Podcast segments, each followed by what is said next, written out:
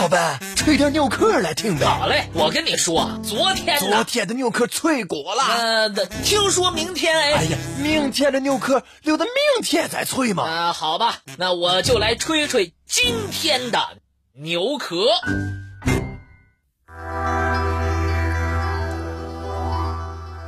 一次水下考察，竟然意外的发现了一座神秘古城。很快，这些离奇的建筑就引起了轰动。那么，巢湖水下是否还隐藏着更多的奇珍异物呢？巢湖是中国五大淡水湖之一，位于中国安徽省中部，东西长五十四点五千米，南北宽二十一千米。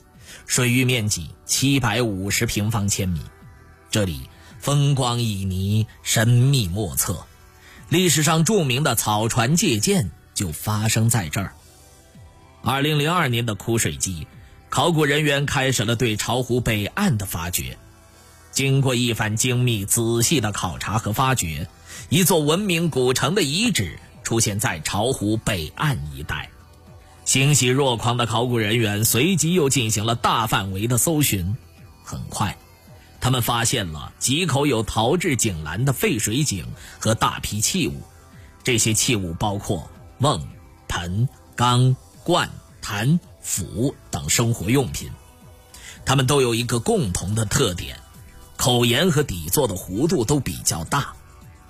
既然水底有这样一个庞大的古城遗址，那么当地百姓。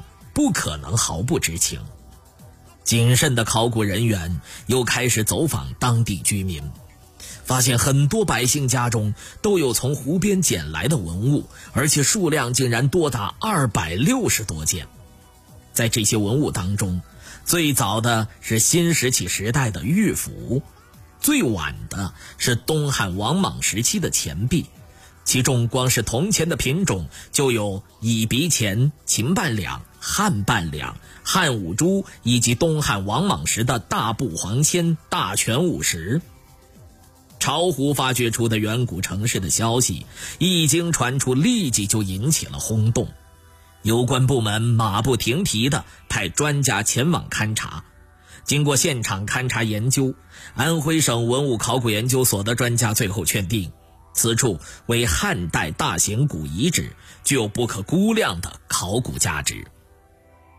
就在人们惊叹不已时，学者们开始对巢湖遗址究竟为何展开了争论。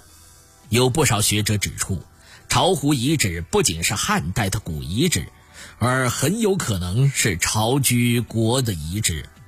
关于居巢国的传说，人们可以在青铜器。班更和鄂军启节的铭文当中找到蛛丝马迹。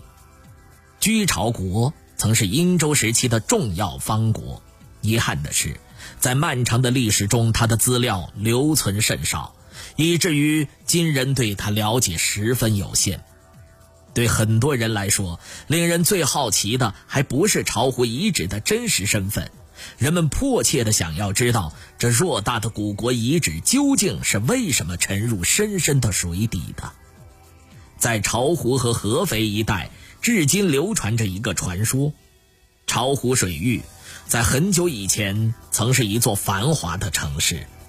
有一天，一位百姓误食了东海龙子，愤怒的龙王为了报丧子之仇，掀起了滔天巨浪，将这座城市生生淹没。城中居民都可悲地沦为了水下冤魂。城没人亡之后，龙王还不肯善罢甘休，滔天洪水也就迟迟未能退去。从此，这片地区便只剩下浩瀚的湖水了。传说虽然不能成为科学依据，却也可以提供蛛丝马迹。地质学家认为。巢湖大概是秦汉时期在地壳的运动过程当中，由于陆地的下陷形成的，是典型的陷落湖。巢湖水域下的那座神秘城市，也很有可能是在地壳的巨变，也就是一场大地震当中沉入湖底的。而从城市遗址的挖掘情况看，巨变发生时，城中之人没有丝毫的准备。他们来不及转移财物，甚至来不及奔跑逃生，他们和他们的城市一同被无情的自然吞噬。考古界有一个水下有遗址、山上有断层的铁律，科学家奔赴巢湖，并且在湖边的龟山上发现了断层，这无疑为地震说提供了强有力的证据。